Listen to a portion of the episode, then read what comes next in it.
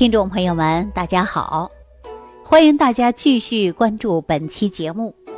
那么我们上期节目当中啊，给大家讲到一代宗师黄元玉，却因自己患有了眼疾，服用了苦寒之药，伤了脾胃，导致呢他年轻的生命啊，刚五十三岁就离开了人世。可想而知啊，说一个人的脾胃，它真的是很重要。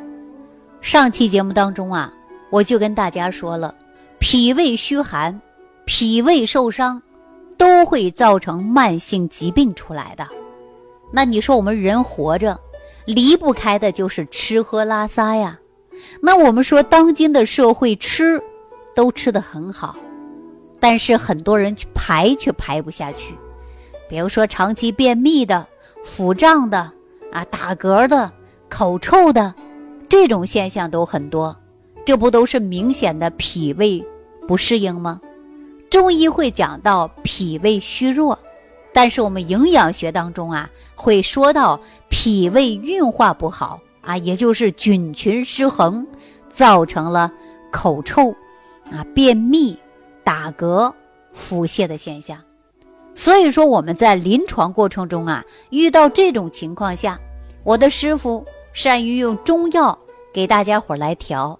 当然，我是学营养学的，我也会通过食疗方法，包括一些我自己独特的疗法来给大家调脾胃。啊，那脾胃一旦受伤啊，可以说你要不把它养护好了，它真的会影响一个人的寿命，一个人的身体健康。所以说，我们从营养学来讲啊，就需要菌群平衡，因为菌群平衡了，就能够达到正常运化。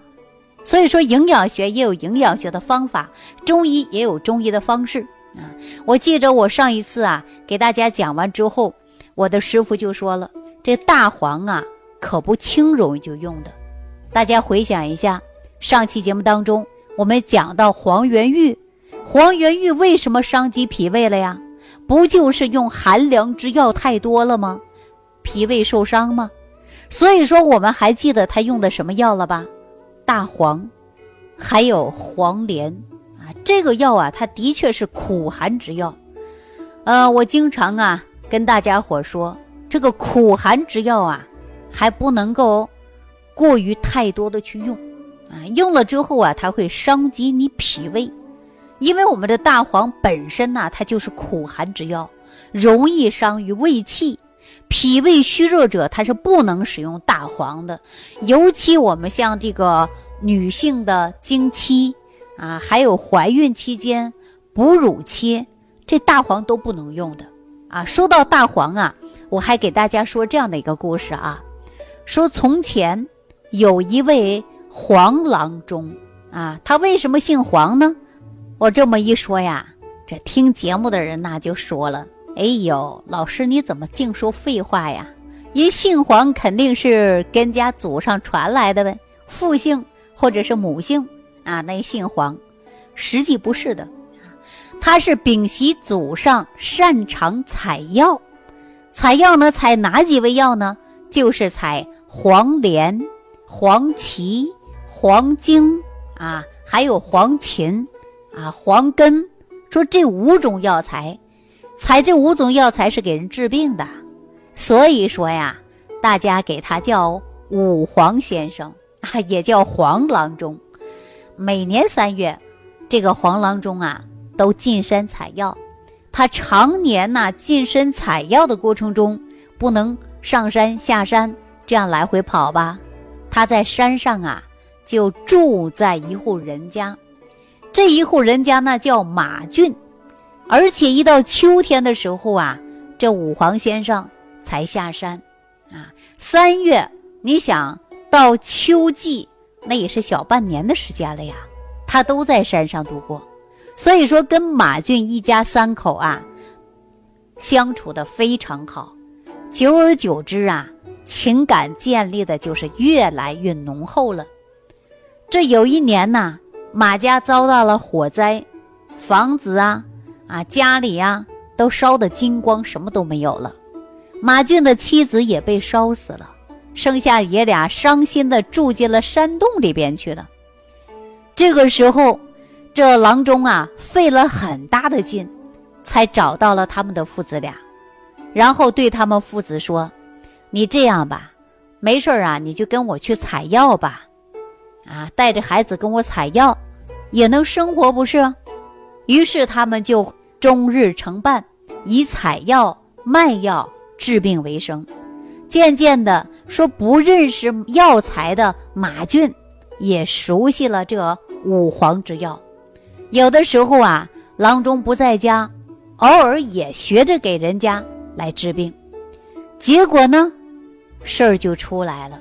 啊，什么事儿呢？有一年夏天，一个孕妇啊，体虚。骨瘦面黄啊，因泻肚子来求医了。恰好呢，黄郎中不在，马俊就把治泻的黄连错给了泻火通便的黄根。结果呢，孕妇啊服用后大泻不止啊，就差点儿没了命，这胎儿也没了。这事儿就被告到了县衙，县衙老爷立刻呀下命令。赶紧捉拿的就是马俊，要命的庸医害人，那么就这样的一条罪，就把这个郎中啊，还有马俊一起带到了堂前。这个黄郎中啊，恳求县老爷判给自己有罪，说马俊是跟我学医的啊，我这医术不高。那么这个时候，黄郎中啊一直在说判我有罪。马俊心里更是难过呀，说自己呀应该受罚。这样一来呢，县老爷看到十分佩敬他们俩的这种友情，想一想啊，这五黄先生啊素有名声啊，说孕妇本身就体虚啊，怀孕期间的时候呢，呃身体也不太好。这样吧，说呀，让他们赔你点银两，你看行不行？孕妇一听，行啊。就这样把他俩放了。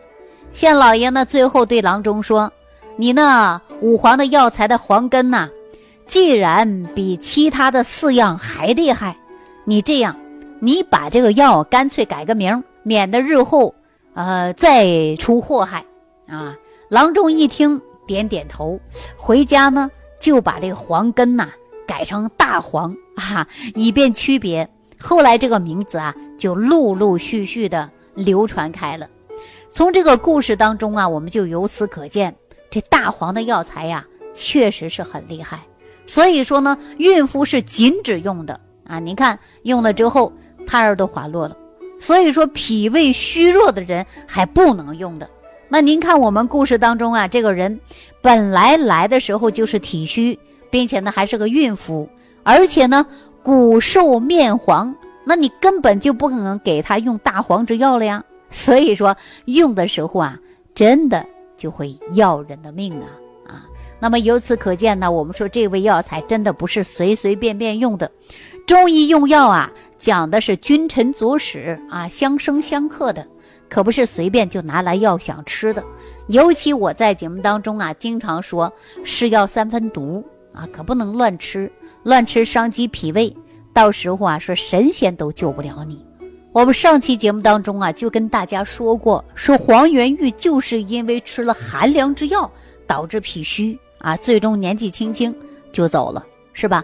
所以说这个脾胃啊，真的很重要。上期节目当中我就跟大家说了，人要养护好你的脾胃。这个脾胃啊，实际是化生气血之源啊，脾胃也是后天之本吗，运用水谷精微。也就是说，我们每天吃的五谷杂粮，任何的营养物质，它能够化成的是什么气血？中医讲到的是气血啊，营养学谈到的是像蛋白质、碳水化合物啊、微量元素啊、维生素等等，是提取这些物质。但是我们中医直接讲到的就是化成气血，对吧？那我们说脏腑具有造血、过滤、清除老化细胞，那么它跟人体的免疫能力它都有关的。这就是我们中医常讲到的是什么呀？阴阳不平嘛。胃呀，脾胃呢，它也分阴和阳的啊。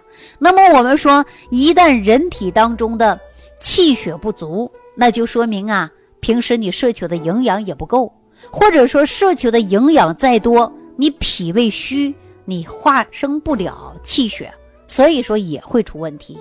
就像我常说了，再好吃的东西，啊，给你，你脾胃不好，你也吸收不到啊。所以说，我们脾胃真的很重要啊。如果说脾胃虚寒，由于我们摄取精华不足，气血也会亏虚，影响脏腑正常运化呀，也会导致气血不足啊。您别看说啊，你脾胃不是化生气血的吗？但是你气血不足，你就会导致你吸收也不好，你吸收也不好，你化生气血不足，它会产生一个恶性循环。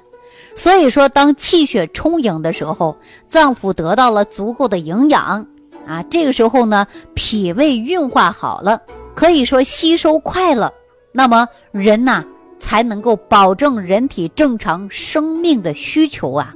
就像我们每天吃一些蛋白质，啊吃一些含有微量元素的青菜水果，还要吃一些富有高蛋白的食物。这样的话是保证人体正常生命的需求啊，所以说一个人的脾虚呀，我们能够看出来啊，他经常会表现的胃胀、吸收不良、精神萎靡啊，比如说你还有眼花、头晕、体型消瘦、面色黄，那人呢也会感觉到乏力、气短，并且呢，女性朋友月经量都很少啊。